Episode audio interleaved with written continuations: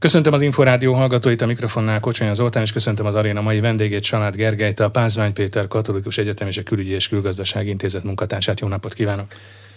Köszönöm, hogy elfogadta a meghívásunkat. Kína, illetve Kína és Tajvan a témánk a következő szűk egy órában, hiszen Kína és Tajvan előkelő helyen szerepeltek az elmúlt napok híradásaiban miután az amerikai házelnök Nancy Pelosi egynapos villámlátogatást tett Tajvanon, igaz, ez ázsiai körútjának a része volt. Minden esetre ezzel újfent kiéleződött a feszültség Kína és Tajvan, illetve Kína és az Egyesült Államok között, olyannyira, hogy Kína egy nagyszabású négy napos hadgyakorlatot tartott Tajvan térségében.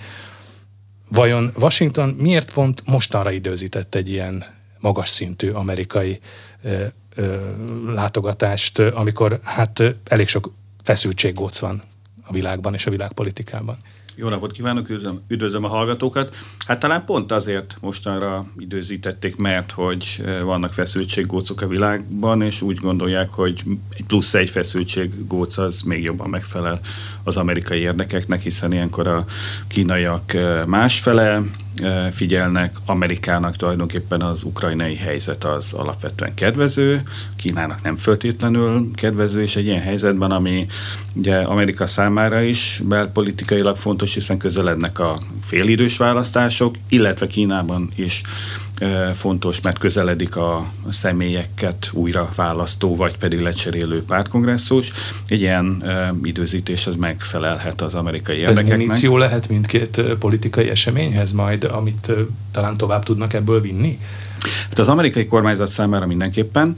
Egyébként eredetileg nem mostanra tervezték a vizitet, hanem még tavaszra, amikor is Pelózi asszony covidos lett, és ezért kellett mostanra halasztani, de valószínűleg olyan sokat ez nem ártott ez a halasztás az amerikai érdekeknek, mert még, még közelebb kerültünk a választásokhoz. Ugye a Biden adminisztráció azért a gazdasági, társadalmi problémáknak a látványos megoldásában nem igazán sikeres, jó esélye van arra, hogy elveszti a többséget az alsóházban mindenképp, és hát valamit föl kell mutatni, valamiféle külpolitikai sikert, keménységet, hogy na mi aztán jól oda pörköltünk a kínaiaknak az óra alá, és hát ez a látogatás, ez, ez még akkor is jó, hogyha egyébként úgy finoman maga a Biden kormányzat az elhatárolódott tőle, de az, az, azt azért nehéz elképzelni, hát a, hogy a kínai, illetve volna. ehhez kapcsolódóan az oroszországi nyilatkozatok kapcsán is azért jól látszott, hogy feldühítette Washington Kínát is és Oroszországot. Ugye Peking azt mondta, hogy Pelosi látogatása sérti az úgynevezett egy Kína elvet. Mi is ez pontosan, ez az egy Kína elv, és akkor tulajdonképpen talán egy kicsit Tajvan státuszát is meg tudjuk világítani. Az 1970-es évek elején, amikor Kína számára is a fő ellenfél az, e- a Szovjetunió volt, és Amerika számára is természetesen hagyományosan Moszkva volt a fő ellenfél, akkor felismerték, hogy az ideológiai különbségeik ellenére ők elég jól együtt tudnának működni a szovjeteknek az ellensúlyozásában, és akkor Nixon látogatással, Shanghai kommunikével, Kissinger tárgyalásaival egyfajta ilyen, tulajdonképpen ilyen hallgatólagos megegyezés köttetett Kína és az USA között, mi szerint ők együtt fognak működni mindenben a Szovjetunió ellen, a szovjet nyomulás megfékezésére vagy ellensúlyozására, és a köztük lévő fő problémaforrást, fő feszültségforrást, Tajvannak a kérdését pedig gyakorlatilag jegelik egy olyan formulával, ami tulajdonképpen ez az egy Kína elv, aminek a, a lényege az, hogy természetesen a kínaiak számára ez azt jelenti, hogy Tajvan az a kínai mhm. népköztársaság része, csak hát de facto éppen nem uralja, de hát ez a jogi uh, helyzetet nem befolyásolja. Amerika pedig elfogadja azt, hogy egy Kína van, tehát nem létezik egy kínai népköztársaság és egy kínai köztársaság, nem létezik egy kínai népköztársaság és egy mondjuk tajvani köztársaság, vagy nevezik bárhogy, hanem hogy egy Kína van, és uh, ő nem nagyon akar abba beleszólni, a, hogy, hogy akkor melyik is ez az egy Kína, ő maga egyébként már a 70-es évek végétől már népköztársaságot ismeri el, de azon kívül, hogy szeretné, hogy a, a problémát békésen oldódjon meg, ő nem e, feszegeti a kínaiaknak azt az igényét, hogy Tajvan az ő részük. De ő Washingtonnak nincs is külön diplomáciai a Tajvannal, tehát ilyeténképpen nem ismerik el. Ugye azt olvastam, hogy viszonylag kevés ország az, aki Tajvant elismeri. Így igaz, nincsen diplomáciai kapcsolata az USA-nak 79 óta, kapcsolata, és a nyugati országoknak sincsen, Tajvan legfőbb támogatóinak sincsen diplomáciai kapcsolata velük, Vatikánt leszámítva, hogyha nyugati országnak számíthatjuk a Vatikánt. Ez nem azt jelenti, hogy semmiféle kapcsolat nincsen, tehát a, a hivatalos diplomáciai kapcsolatokon kívül mindenféle üzleti, tudományos, fegyverkereskedelmi, stb. kapcsolataik vannak, ilyen nem követségnek nevezett, de követségként funkcionáló kereskedelmi irodák, képviseleti irodák is vannak. Tízegy néhány, jól emlékszem, 15 ország ismeri el mindössze a kínai köztársaságot, ahogy Tajvan magát nevezi. Illetve a Vatikán, ha jól tudom, és a Vatikán, Vatikán is elismeri. Tajvan státuszán hogyan írható le egyébként ebben a hát meglehetősen zűrszomoros helyzetben? Ugye az, az érdekes, hogy azt láttam, hogy, hogy 1949-ben a kínai népköztársaságként létrehívott államalakulatnak nem volt része ugye Tajvan, tehát jogilag vagy egyáltalán státuszát tekintve akkor hova helyezhető? Hát ez egy olyan kérdés, amiről lehetne napestig beszélni, anélkül, hogy jutnánk valamire. Itt a fő kérdés az, hogy önálló állam-e, tekinthető-e önálló államnak. Ugye nyilván a pekingi vezetők ezt mindenképpen cáfolják, és az pedig, hogy tőlük függetlenül önálló államnak tekinthető az, az tulajdonképpen az államiságnak a definícióján múlik. A, ugye nemzetközi jogászok szokták mondani, hogy az államisághoz kell az, hogy területe legyen, hát az van neki, kell az, hogy legyen lakosság, az is van neki, kell az, hogy legyen egy szuverén fennhatósága, ami felett ugye nincsen, más az is tulajdonképpen van neki, hiszen létezik a tajpai kormány, hadserege is van, adókat szed. Hmm. Egy dolog, ami hiányos, az a nemzetközi elismertség, hiszen, mint már említettük, ugye 10 hmm. néhány ország a 190 valamennyiből ismeri csak el. Hogyan változtak egyébként az idők során, mondjuk az elmúlt évtizedekben, vagy változtak-e a, a kínai-tajvani kapcsolatok, mert Ugye nyilván van ez a kölcsönös üzengetés, de a gazdasági kapcsolatok azok úgy tudom elég erősek. Ja, az alapelve a népköztársaságnak, tehát az, hogy Tajvan az ő saját tartomány, ez nem változott 49 óta, tehát akármit mondanak a kínaiak, az mindig ebbe a vonalba illeszkedik, ebbe semmi újítás nincsen, most már több mint 70 éve. A tartalma kapcsolatoknak az a 90-es évektől fogva jelentősen átalakult. 80-as évekig lényegében teljesen el voltak egymástól zárva, de 80-as évek legvégétől már először ilyen személyek közötti kapcsolattartás lehetővé vált, aztán megindult a biznisz is, párhuzamosan Kínának a nyitásával. A tajvani tőke és technológia a kínai reformkorszak sikerének az egyik fő motorja volt, tehát hihetetlen mennyiségű tajvani tőke áramlott az országba, először Hongkongon keresztül kvázi titokban, persze mindenki tudta, hogy miről van szó utána, aztán már nyíltan is, és hát most jelenleg Kína egyetemen Tajvannak a legnagyobb kereskedelmi partnere, legnagyobb export partnere is, és import partnere is, Kínának az egyik legfőbb befektetője, tehát rendkívül szoros kapcsolatban vannak egymással gazdasági szinten, sokáig az elmúlt évtized nagy részében jó turisztikai kapcsolatok hmm. voltak, tudományos együttműködések, kulturális Tehát együttműködések. utazhatnak tajvaniak Kínára, a kínaiak Tajvanra? Igen, ez nem olyan nagyon régen, a 2000-es évek végétől ennek már semmiféle akadálya nincsen. Addig is utazhattak, de akkor át kellett szállniuk valahol, mert nem volt közvetlen repülőjára, de 2000-es évek végétől volt egy olyan kormányzata Tajvannak, ami engedélyezte a közvetlen repülő meg hajójáratokat, és ezek azóta is megvannak. Az elmúlt években, főleg a Covid járvány miatt, meg politikai okokból miatt is némileg a turizmust korlátozta a népköztársaság, mármint a Tajvanra irányuló kínai turizmust, de olyan óriási akadályai nem voltak. Tehát itt nem egyfajta ilyen észak-dél-korea jellegű szembenállást, vagy NDK, NSK jellegű szembenállást kell elképzelni, hanem, hanem egy ilyen nagyon furcsa módját az együttélésnek, hogy miközben nem ismerjük el a másiknak a létét, közben mm. azért a gazdasági, kulturális, stb. kapcsolatok virágzanak, és mondjuk a tajvani popkultúra az teljesen leuralta az elmúlt évtizedekben Kínát, és minden kínai kislány tajvani, tajvani popstárokba szerelmes. Ez változhat egyébként most, mert ugye elég hangzatos és erőteljes nyilatkozatok hangzottak el, sőt azért Peking néhány gazdasági szankciót is kilátásba helyezett, például a homok kereskedelem tekintetében, amire talán úgy föl is kapja az ember először a fejét, de állítólag ennek van azért jelentékeny vonzata. A homokból készül a, ugye a szilícium, amiből a mikrocsipek vannak, mm. tehát a homok aminek exportnak a, fő, a korlátozás, fő... aminek a főgyára igen, igen. ugye Tajvan, tehát Tajvanon működik a, az SMTC, a világ legnagyobb csipgyártó vállalata. Úgyhogy ennek konkrét haszna van, vagy mármint konkrét hatása van a homok export tilalomnak, de nem a kínaiak nem vesznek tajvani citromot, meg nem tudom, mangót, meg egyebeket. Ezeknek azért a tajvaniak számára komoly jelentőségük van. Például a tajvani választópolgároknak egy jelentős része az paraszt, mm. földműves, akinek a főpiaca eddig a népköztársaság volt, és hogyha a citromát nem tudja a citromtermelő paraszt eladni Kínának, akkor komoly bajba kerülhet, és akkor nem biztos, hogy a, arra a pártra fog szavazni legközelebbi választásokon, aki most hatalmon van legalábbis ez a kínaiaknak a szándéka. Általában ezek a kínai szándékok egyébként nem szoktak működni, tehát kontraproduktívak szoktak lenni mm. a kínai nyomásgyakorlási kísérletek, de valóban ez változhat, tehát azért a politika mindig felül tudja írni a gazdasági érdekeket. Volt néhány évtized, hogy azt gondoltuk, hogy nem, hogy a kapitalizmus meg a profit logika az mindent legyőz, de az ugye az elmúlt években kiderült, hogy, hogy azért nem, azért a politika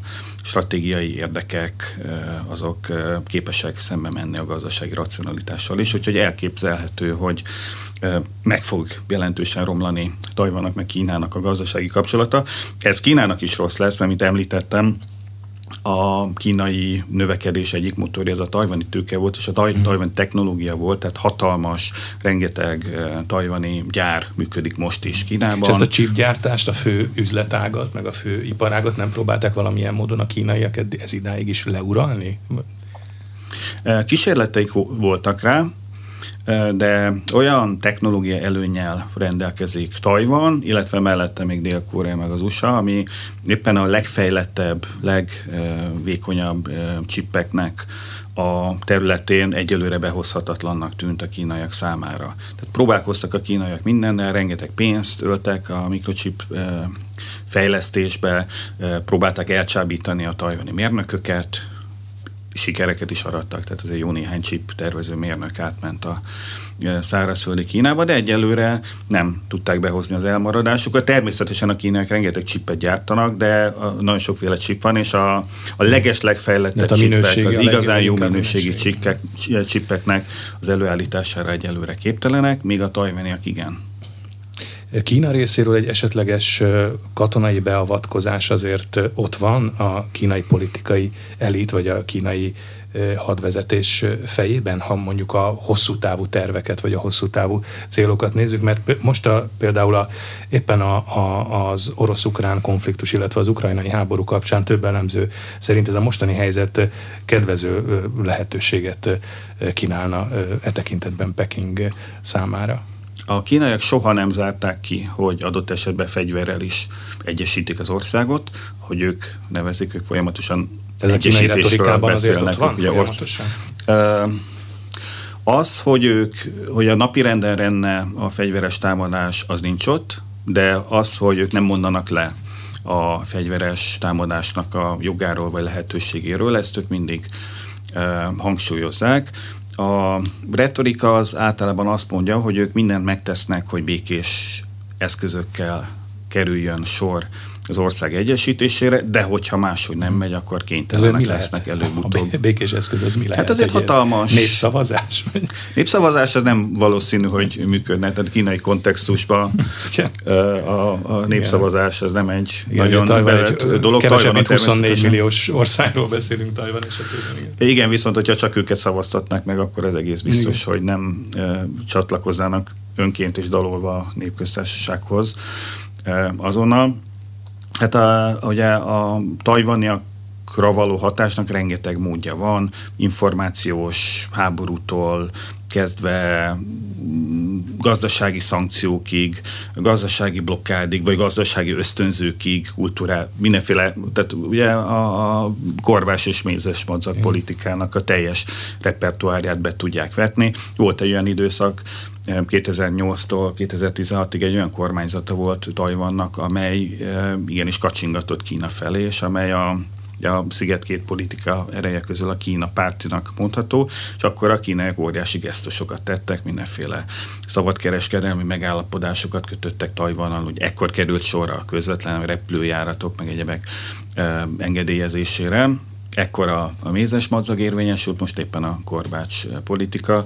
Az elég, tehát a, a, a konkrét háborún kívül azért elég nagy repertoárja van a nemzetközi nyomásgyakorlásnak. Ja, azért is érdekes a mostani helyzet, illetve a, a, az orosz-ukrán háború, mert azért voltak olyan olvasatok is az elmúlt időszakban, amik ugye felidézték azt, hogy például 2014-ben a Krím elfoglalásakor szinte azzal egyidejűleg Kína jó néhány déltengeri kis korallzátonyt és szigetet elfoglalt, és ott katonai bázist létesített, tehát kihasználva azt a konfliktust, a, a krimi válságot, és sokan most egy hasonló helyzetet érzékelnek, hogy talán az orosz-ukrán háború okán vagy, vagy nyomán Kína esetleg Tajvan körzetében tesz hasonló lépéseket, vagy akár Tajvan vonatkozásában tesz, vagy tehet hasonló lépéseket. Én nem vagyok arról meggyőződve, hogy a, a Krímhez volt köze a dél-kínai tengeri csak egy véletlen nyomulásnak. Egész egyszerűen a kínai flotta, kínai technológia odáig ért el arra a fejlettségi fogra, hogy ezt már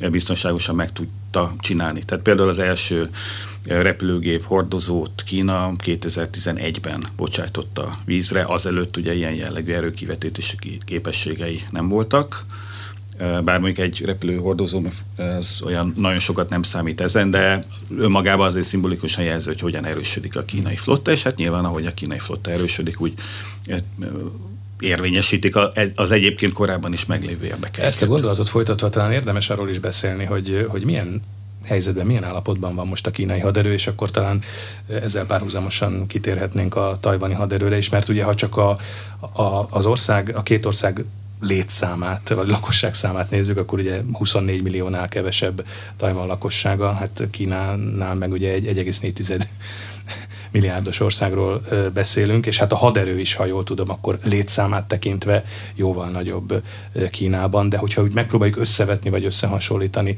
a haderőt meg a hadi technikát, akkor milyen kép rajzolódik ki?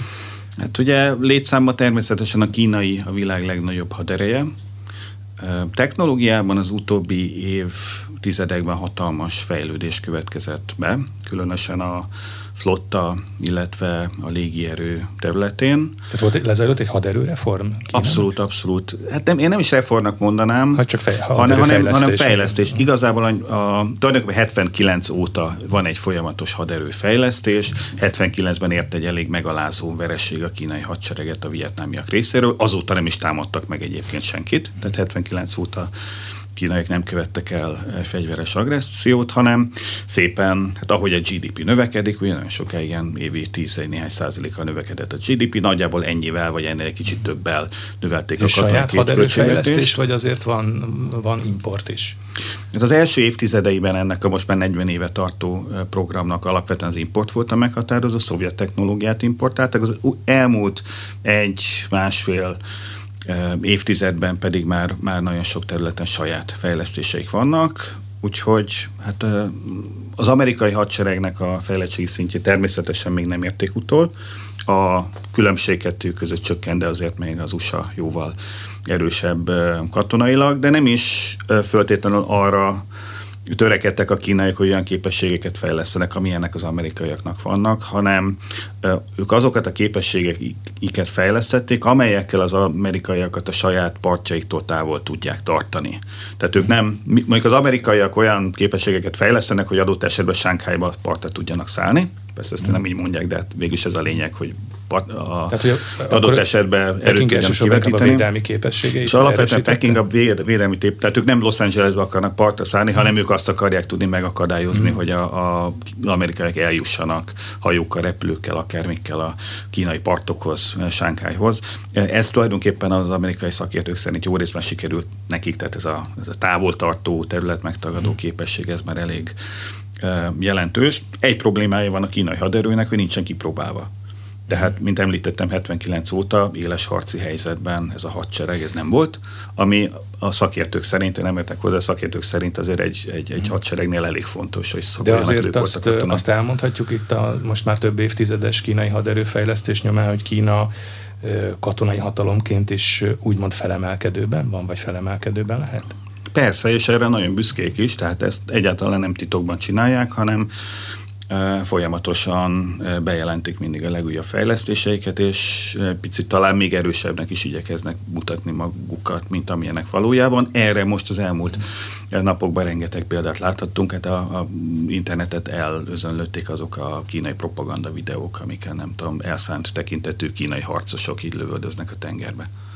Azért térjünk ki ennek kapcsán a tajvani haderőre is, mert ha jól tudom, azért ott is nagyon komoly fejlesztés zajlott, sőt, hát nagyon komoly volt az oda irányuló amerikai fegyverexport. Milyen állapotban van, vagy milyen állapotban lehet a tajvani Maguk a tajvaniak sose elégedettek a saját hadseregükkel, tehát folyamatosan arról beszélnek a politikusok, hogy még ezt a képességet javítani kell, még olyan fegyvereket be kell szerezni, de hát azért 49 óta, sőt igazából már korábban, mert a 49-et megelőző polgárháború idején is a köztársasági erőket, akik aztán Tajvanra eh, költöztek, az amerikaiak támogatták fegyverrel, technológiával, 49 óta pedig egyértelműen Amerika, egy amerikai fegyveriparnak az egyik fő felvevő piaca Tajvan, 49 óta folyamatosan évről évre, az idei évet is beleértve hatalmas mennyiségű eh, hipermodern eh, fegyvert, fegyverrendszereket adnak el az amerikaiak. Tajvanak, tehát ahhoz képest mondjuk Ukrajna, ahogy el volt látva a nyugati fegyverekkel, ugye idén február előtt ez is semmi volt. A tajvaniak 49 óta készülnek arra a legmodernebb amerikai fegyverekkel, hogy hát a kínaiak bármikor jöhetnek, és bármikor megpróbálhatnak hát ők is azért a védekezés, vagy a véde, védelmi fegyver. Hát az elmúlt erősít. évtizedekben, igen, az 50-es, 60-as években volt egy ilyen illúzió a csankajság féle vezetésben, hogy majd össze fog omlani a kommunizmus a szárazföldi területeken, és akkor visszafoglalják. Ez nem jött be, nem omlott össze, és nem foglalták vissza, és azért amikor egyértelművé vált 70-es évekre, hogy ez illúzió volt, akkor természetesen inkább a, a védelemre eh, fókuszáltak. És hát itt egy kicsi szigetről van szó, ami ugyanakkor e, nagy részét hegyek borítják, magas hegyek, dzsungel, nagyon sűrűn lakott városok, ezt elfoglalni, ráadásul úgy, hogy 70 éve készülnek a támadásra, tehát úgy néz ki, mint az ementális sajt az egész sziget, hogy mindenhol bunkerek, meg rejtett fegyverraktárok, meg egyebek vannak, azért nem lenne könnyű, vagy hogyha elfoglalni sikerülne is, azért uralom alatt tartani tartósan egy 24 milliós ellenséges populációval rendkívül nehéz lenne. Igen, hát ez érdekes egyébként, mert a mostani híradások éppen itt a most zajlott hadgyakorlat kapcsán arról számoltak be, hogy rengeteg óvóhelyet alakítottak ki Tajvanon, metró alagút, a tajpei metró alagútban, bevásárlóközpontban, mély garázsokban, tehát azért évtizedek vagy évek során ez a fajta védelmi felkészülés vagy készültség azért egyre erősödött Tajvanon a jelek Persze, szerint. igen, és ezeket az óvajeket nem most hozták létre, nem lehet, hogy egy picit beolajozták a nem tudom, Most viszont azért többsz, többször is tartottak folyamatosan légvédelmi gyakorlatokat, és a helyi beszámolók szerint egyébként a, a tajvaniak, úgy, tajvaniak úgymond ehhez már hozzá is szoktak, és nem éri ez meglepetésként őket. Hát ők ugye 70 éve úgy élnek, hogy bármikor jöhetnek a kínaiak. Mint említettem, uh-huh. a mhm. kínaiak soha nem zárták ki a fegyveres ország egyesítésnek a, a, a lehetőségét, úgyhogy kénytelenek voltak rákészülni, és bőven ezelőtt a város előtt kialakult egy olyan helyzet, hogy nagyjából, ha jól emlékszem, 2000 rakéta, a dél-kínai partokon, az be van célozva, be, be van célozva e, Tajvan, 2000 kínai rakétával, egy gomnyomás lenne ezeket elindítani. Egyelőre még senki nem nyomta meg a gombot, de hát a tajvanak így élik az életüket, hogy egyfajta egy damoklisz kardjaként mindig ott van ez a fejük felett. Megtanultak ezzel együtt élni.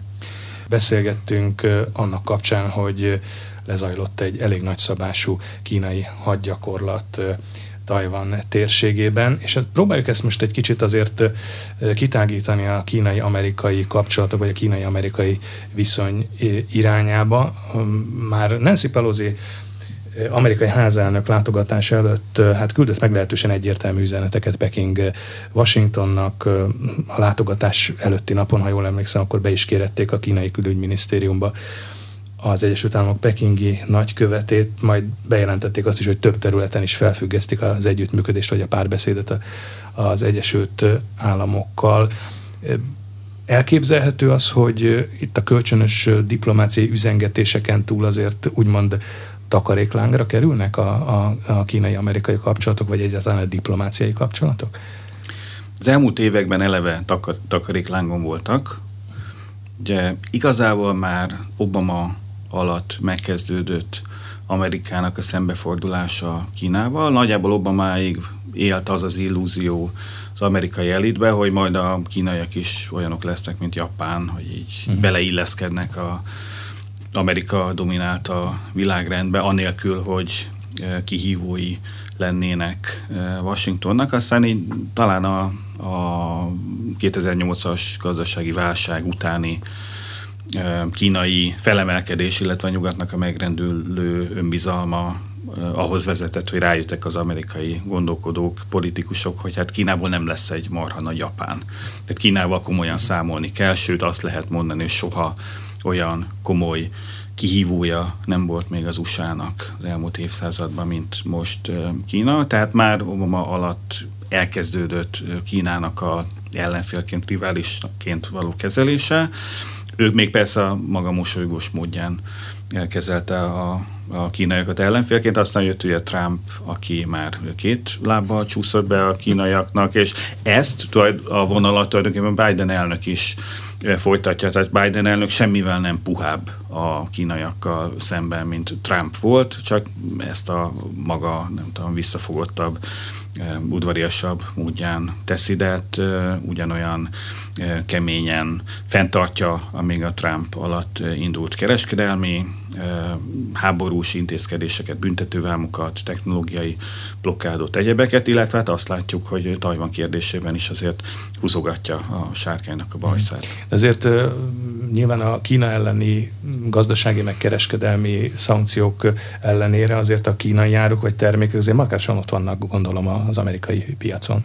Természetesen ott vannak, még növekedett is a kínai export a kereskedelmi háborúnak a megindítása óta, tehát a gazdaságnak azért van egy ilyen sajátos mm. logikája. Ugyanakkor a gondolkodás az már az amerikaiakban is, meg a kínaiakban is megindult arról, hogy mi lenne, hogyha szétválasztanák a két gazdaságot, és ez a szétválasztás az az elmúlt években az amerikai Kína politika egyik kulcs szava lett. Még túl sok minden nem valósult meg ebből, de a high-tech területén ugye a technológia blokkád az érvényben van, a kínaiak pedig az úgynevezett kettős körforgás gazdaságát hirdették meg, aminek a lényege az, hogy a, a kínai gazdaságnak a belső körforgását kell előnyben részesíteni, tehát export, meg import, meg külső kapcsolatok helyett alapvetően fel kell készülnek egy olyan országra, amikor saját maguknak termelnek. Egy olyan helyzetre, amikor saját maguknak termelnek, és az export, meg a külkereskedelem csak másodlagos lesz.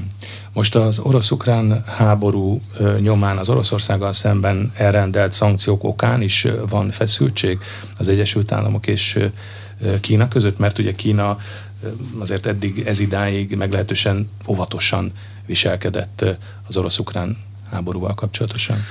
Ugye az amerikaiak azt gondolják, hogy az egész világnak mindenbe követnie kéne, követni kéne az ő szankciós politikájukat, és mélységesen meg vannak sértődve, hogyha valaki nem csatlakozik az Oroszország elleni szankciókhoz. Ez utóbbi 21 néhány ország tette meg eddig, tehát a világ országainak a többség az nem csatlakozott, és Kína a első napon közölte, gyakorlatilag a háború kitörése utáni napon, hogy ők nem fognak semmiféle szankciós rezsimben részt venni, mert ez ellentmond az ő külpolitikai hagyományaiknak és doktrinájukkal, és hát természetesen az amerikaiak azonnal megvádolták őket, hogy akkor biztos az oroszokat segítik.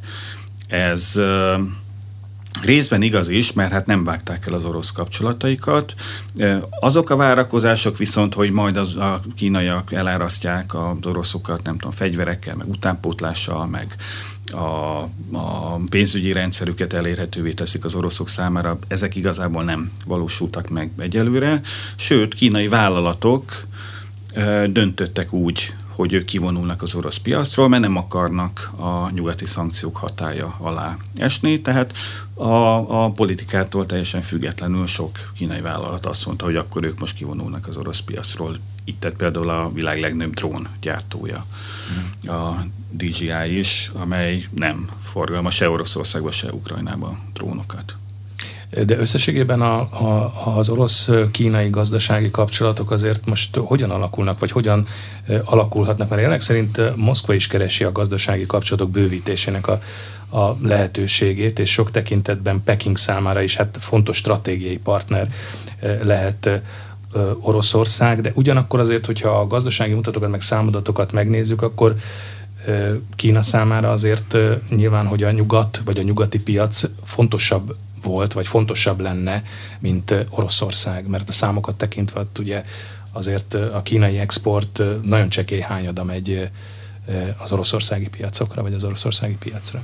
Igen, hát Kína számára Oroszország kicsi, ugye nem egy túlságosan nagy piacról van szó, és nem egy túlságosan gazdag uh-huh. piacról, tehát a kínai gazdaság számára a nyugati kapcsolatokat nem tudná az orosz gazdaság kiváltani. Amiben az oroszok ugye segítségre tudnak lenni a kínaiaknak az energiahordozók, illetve egyéb természeti erőforrások, tehát fa, meg mindenféle ércek, egyebek. Oroszok ugye ki is vannak szolgáltatva most részben a kínai piacnak, tehát amennyire megnőhetett egyáltalán fizikailag, annyira nőtt is az orosz mondjuk gázexport, meg egyéb export Kína e, irányába, de hát ez tulajdonképpen az oroszoknak nem egy kellemes helyzet, mert az sose jó, hogyha egy ipari nagyhatalomnak mi szállítjuk az alapanyagokat, meg az energiahordozókat, és mi meg nem tudunk fejlett terméket szállítani. De erre Én például neki... adott a, a vezetékrendszer, vagy a vezetékhálózat, mert azt olvastam éppen, hogy ugye orosz gáz és olaj esetében Kína vonatkozásában, hogy júniusban például Oroszországból importálta a legtöbb olajat Kína és ez éves viszonylatban is több mint 10%-kal nőtt. Ezzel foglalkoztam úgy, hogy amennyire fizikailag lehetett mm. nőtt a gázexport, meg az olajexport, meg egyéb exportok, mert itten a, a csővezetékeknek, meg a vasúti szerelvényeknek, meg egyebeknek komoly korlátaik vannak. Már épülnek egyébként az újabb vezetékek, ezek már a háború előtt elkezdtek épülni, de itt egyébként az, a kínaiak se akarnak olyan helyzetbe kerülni, hogy ők kizárólag az oroszoktól függenek. Tehát a kínaiaknak a nemzetbiztonsági érdekük az a lehető legteljesebb diversifikáció, hogy mindenhonnan be tudják fejez, szerezni a, a stratégiailag fontos cikkeket, tehát gázolajat, egyebet. Az oroszok lehetnek az egyik fő forrásuk, de arra biztos, hogy figyelni fognak a, a kínaiak, hogy ne függjenek egy oldalon az oroszoktól, miközben az oroszok meg elképzelhető, hogy egy oldalon függeni fognak tőlük. Beszéljünk akkor egy kicsit részletesebben is a kínai gazdaságról, annál is inkább, mert hát nem érkeznek most az elmúlt időszakban túl jó számok. A második negyedében például jelentősen lassult a gazdasági növekedés Kínában, ha jól láttam, akkor az első negyedében még volt egy majdnem 5%-hoz igen, 5%-hoz közelítő gazdasági növekedés. Most a második negyedéves adat az már csak 0,4%. Ez ugye kínai viszonylatban nem tekinthető olyan markáns eredménynek. Nem, sőt az első negyed évhez képest e, csökkent is a, a GDP-je Kínának, ami nem gyakran esett meg az elmúlt e, négy évtizedben. Milyen folyamatok vannak a hátterében? Még elsősorban ez a zéró Covid politikára vezethető vissza? E, valószínűleg, hogyha nincsen zéró Covid politika, akkor azért bőven pozitívban vannak. E, tehát akkor az a 5,5%-os célkitűzés, ami az idei évre gazdasági növekedés tekintetében ki van tűzve, akkor azért az teljesíthető mm. lett volna. De tavaly, ha jól emlékszem, akkor ilyen 8%-ot is igen, ta, ta, igen, az, de az, az még a felpattanása felpattanás. volt a járvány időszakának, gondolom. Járvány időszak utáni felpattanás lehetett. Igen, tehát a tavalyi 8% után idénre 5,5%-ot terveztek, amit valószínűleg tartható lett volna, hogyha nem üt be az Omikron variáns. Mm ami ugye sokkal könnyebben terjed, mint a, a addig variánsok, viszont talán kevésbé okoz súlyos tüneteket.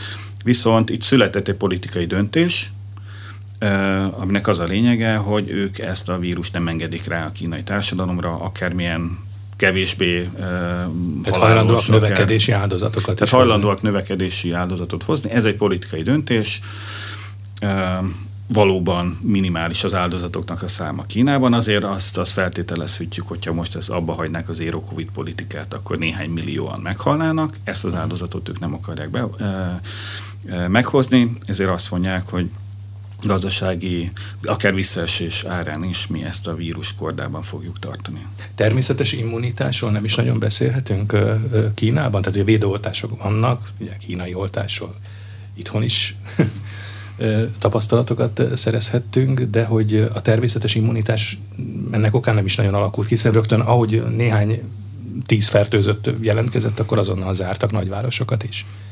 Pontosan, természetes immunitás nincsen Kínában, tehát a lakosságnak egy egészen minimális, talán néhány tíz vagy százezreléke eshetett át már a fertőzésen. Ez is az első heteiben, hónapjaiban volt a járványnak. Azóta igazából összesen néhány száz, néhány ezer mm. eset lehetett összesen, tehát itt a védőoltásokra kéne támaszkodni. Az átoltottság az egyébként nem rossz Kínában, csak lehet, hogy ők is tudnak valamit a saját oltásaikról. Voltak egyébként ágazatok, amiket különösen érzékenyen érintett a ez a kínai zero covid politika, vagy egyáltalán az elmúlt két-két és fél évnek a járványhelyzet. Tehát ugye jó két éve azért folyamatosan kapacitásbeli gondokról hallunk, az ellátási láncok megszakadásáról, akadozásáról hallunk, és hát elsősorban a, a kínai termékek szállítási nehézségeiről hallunk.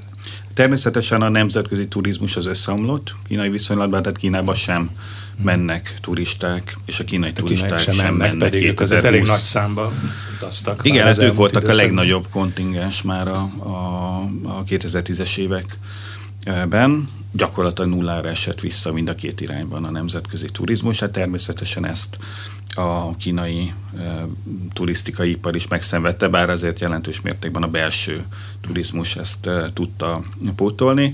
És hát ezen kívül ugye minden olyan terület, amely sok, eh, sok helyről beszerzendő alkatrészsel dolgozik, tehát bárhol van egy kis fennakadás, az már a készterméknek az előállítását eh, veszélyezteti, tehát minden ilyen terület megszenvedte a COVID intézkedéseket, illetve magát a járványt. Ezt, ezt azért mi is tapasztalhatjuk, hogy bizonyos termékeket, amiknek ott kéne lenni a polcokon, nem tudjuk beszerezni. Beszélt arról egy, egy korábbi interjúban, hogy Kínában az elmúlt évtizedben egyértelműen átkerült a, a hangsúly a mennyiségről a minőségre, illetve a, a mennyiségi növekedésről a, a minőségére. Ez mm, leírható, hogy mit is jelent a gyakorlatban, milyen látható jelei vagy jegyei vannak ennek?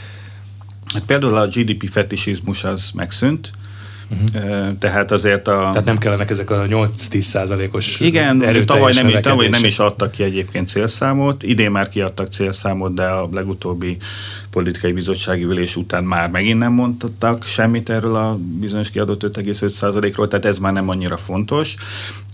De hát nyilván nem a, a, a kommunikáció a lényeg, hanem az, hogy az, az új munkahelyek, amik teremtődnek, azok azért már nem a gyáriparban, meg a nehéziparban, meg a mezőgazdaságban teremtődnek, hanem a high-tech iparágakban, illetve hát a szolgáltatásokban. Tehát azért megfigyelhető egy eltolódás a hagyományos ipar, meg mezőgazdaság felől a szolgáltatások felé, illetve az iparon belül a mondjuk a nehézipar, meg feldolgozóipar felől a high-tech ipar felé, és hát a, még a kínai középosztálynak a életébe a csúcs technológia már ugyanúgy elengedhetetlen szerepet játszik, mint a miénkbe, sőt, még sokkal jobban, tehát ők sokkal több mindent vásárolnak az interneten, mm. meg több mindent intéznek az okostelefonjukon, mint mi. Ennek kapcsán azért az jutóhatatlan az ember eszébe, hogy a Kína kapcsán is egyre inkább és egyre többször emlegetik a jóléti társadalom fogalmát. Mit jelenthet az, hogy jóléti társadalom egy magát azért hivatalosan kommunistának való országban? Hát ők nem tartják ellenmondó fogalomnak a kommunizmust, meg a jólétet. Ja, maga Deng Xiaoping fogalmazott úgy annak idején, hogy a szocializmus az nem a szegénység, vagy a szegénység az nem a szocializmus, mert hogy ők azt gondolják, hogy a kommunizmushoz az út az a jólét fokozásán át keresztül vezet, és az a kommunista állapot, ez majd lehet, mm. hogy valamikor nagyon sokára fog Igen, csak ugye a jóléti társadalomhoz kapcsolódnak azok a, az a fogyasztási vetület, ami mondjuk a, talán a kommunista ideológiába nem feltétlenül fér be. Most ezt a részét a kommunista ideológiának ezt így elfelejtették, mm. hogy, hogy nem kéne fogyasztani, hiszen ők is rájöttek arra, hogy a gazdasági növekedésnek, a jólét növekedésének a fő motorja az természetesen a fogyasztás. Tehát abszolút a kínai városi társadalom amely most már a kínai társadalomnak több mint a felét adja, az, az fogyasztói társadalomnak mondható, tehát egy kínai középosztálybeli ember az lapos tévét néz, okostelefonnal kommunikál, autója van, saját lakása van, amikor éppen nincs Covid, akkor Párizsba jár nyaralni, vagy Budapestre, vagy, vagy, vagy, vagy, vagy Tokióba. Tehát nagyjából úgy él, mint egy nyugati vagy japán középosztálybeli. Kína és a kínai gazdaság, meg a gazdasági növekedés kapcsán azért rendre szóba kerül a, a, a klímavédelem, illetve a, a környezetvédelem, és azért az utóbbi években egyre hangsúlyosabbak a környezetvédelmi szempontok is Kínában, illetve a kínai gazdaságban, sőt, hát ugye, ha jól tudom, akkor, vagy jól emlékszem, hogy 2060-ra karbonsemlegességet ígért Kína, és valóban jelenleg úgy tudom, hogy minden más országnál többet költenek megújuló energiaforrásokra tarthatók vajon ezek a célkitűzések most, amikor ugye azért a, az energiabiztonsági törekvések is ott vannak, és például az elmúlt napok híre volt az, hogy, hogy Kína is visszatér a szén tehát erősítik, felerősítik a, a szén kitermelést, ami hát ugye nem feltétlenül a környezetvédelmi irányába mutat. Kínaiak számára a környezetvédelem az egy létkérdés. Hát olyan szinten elszennyezték a saját környezetüket a 80-as, 90-es, 2000-es években, hogy a 2010-es évek elején azzal kellett szembenézniük, hogy már a kínai nagyobb városokban, hogyha éppen szélcsend volt néhány napig, akkor gyakorlatilag nem lehetett maszk nélkül az utcára menni, meg nem lehetett átlenni, átlátni a túloldalra. És hát ez viszont már egy politikai lag is destabilizáló eh, jelenség, hiszen a városi középosztály az nem szeretne megfulladni a saját városában, már pedig ugye a politikát Kínában is a városi középosztály befolyásolja, tehát prioritássá vált a gazdaságnak a kizöldítése, eh, hatalmas beruházások történtek, kutatások történtek, tehát nyilván Kína a világ legnagyobb nem tudom, napenergia felhasználója, meg napelemgyártója, meg szélenergia felhasználója, meg stb. stb. stb. Nagy problémája Kínának, hogy a szén teszi ki még mindig a legnagyobb hányadot az energiamixben, ami ugye a legszennyezőbb, és ezt mindenféle célkitűzésekkel Most 300 millió tonnával tervezik emelni a szénkitermelést. És elkezdték csökkenteni, markáns. és aztán igazából már a háború előtt, már a tavalyi évben a, a csökkentést megállították hirtelen. Azt mondták, mm. hogy ez csak idéglenesen. A nem annyi szénerőművet szerelnek le, amennyit terveztek, meg így fel voltak függesztve szénerőmű építések, de azokat újra e, indították így a, a energiaellátási nehézségek miatt, mert tavaly elég komoly energiaellátási problémákkal küzdött az ország. Ez természetesen csak meg fogja e, dobni valamelyest a jelenlegi e, oroszországi, illetve az orosz-ukrán háború miatti bizonytalanság. Hát sajnos az energiabiztonsága, ami ugye rövid távon is politikai stabilitásnak egy fontos támasza, az, az fontosabb, mint a hosszú távú zöldítési programok. Úgyhogy ha nem áll helyre a világrendje energiailag, akkor lehet, hogy a kínaiak is el fogják engedni a különböző céljukat, bár egyelőre azt mondják, hogy jó, most ezt ideiglenesen mm. tettük csak félre, majd hogyha megint olcsóbb lesz a földgáz, akkor megint azt fogunk használni. Zero Covid politikáról és egy gyengülő gazdasági növekedésről, kínai gazdasági növekedésről beszéltünk, és így érkezik most Kína az őszhöz, az őszi időszakhoz, amikor is hát egy különösen fontos belpolitikai esemény lesz, jelesül a kínai kommunista párt kongresszusa. Lehet tudni, vagy sejthető, hogy mi várható egyáltalán, mi a tétje, lehet-e tétje ennek a, az őszi pártkongresszusnak? A tétje az óriási, Öt évente van pártkongresszus, és ezen belül tíz évente van olyan pártkongresszus, amikor új csúcsvezetőséget választ a, mostani a párt. Lesz. És a mostani az ilyen lesz. És hát egy személynek a, a politikai túlélése az mindenképpen ezen a pártkongresszuson fog múlni, és ez ugye nem kisebb személyiség, még Xi Jinping, aki tíz éve a és pártnak... Ez kérdéses egyébként az ő a, politikai túlélése? Az, azt hiszem, hogy igazából nem kérdéses, de nem mindegy, hogy milyen áron, meg milyen alkukat kell kötnie.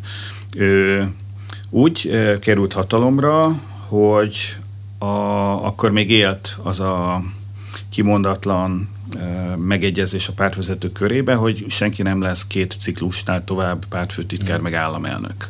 Ugye két külön pozícióról van szó, de ugyanaz a személy tölti be. És most eltelt tíz év, és nagyon úgy tűnik, hogy ő szeretne maradni.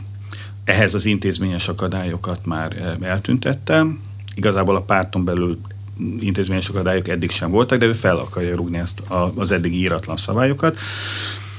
Nagyon úgy tűnik, hogy ő stabilizálta a helyzetét, de ez nem azt jelenti, hogy Kína egy egyeduralmi rendszer lenne. Itt a Xi Jinpingnek a legkülönbözőbb párton belüli érdekcsoportokkal ki kellett egyezni, meg kellett velük alkudni, le kellett őket győzni, meg kell őket, őket vásárolni ahhoz, hogy ez a helyzet előállhasson. Ebbe valószínűleg uh, sikerrel járt, ezt majd októberben vagy novemberben meg fogjuk tudni, hogy tényleg megválasztják-e őt újra. Nagyon valószínű, hogy igen.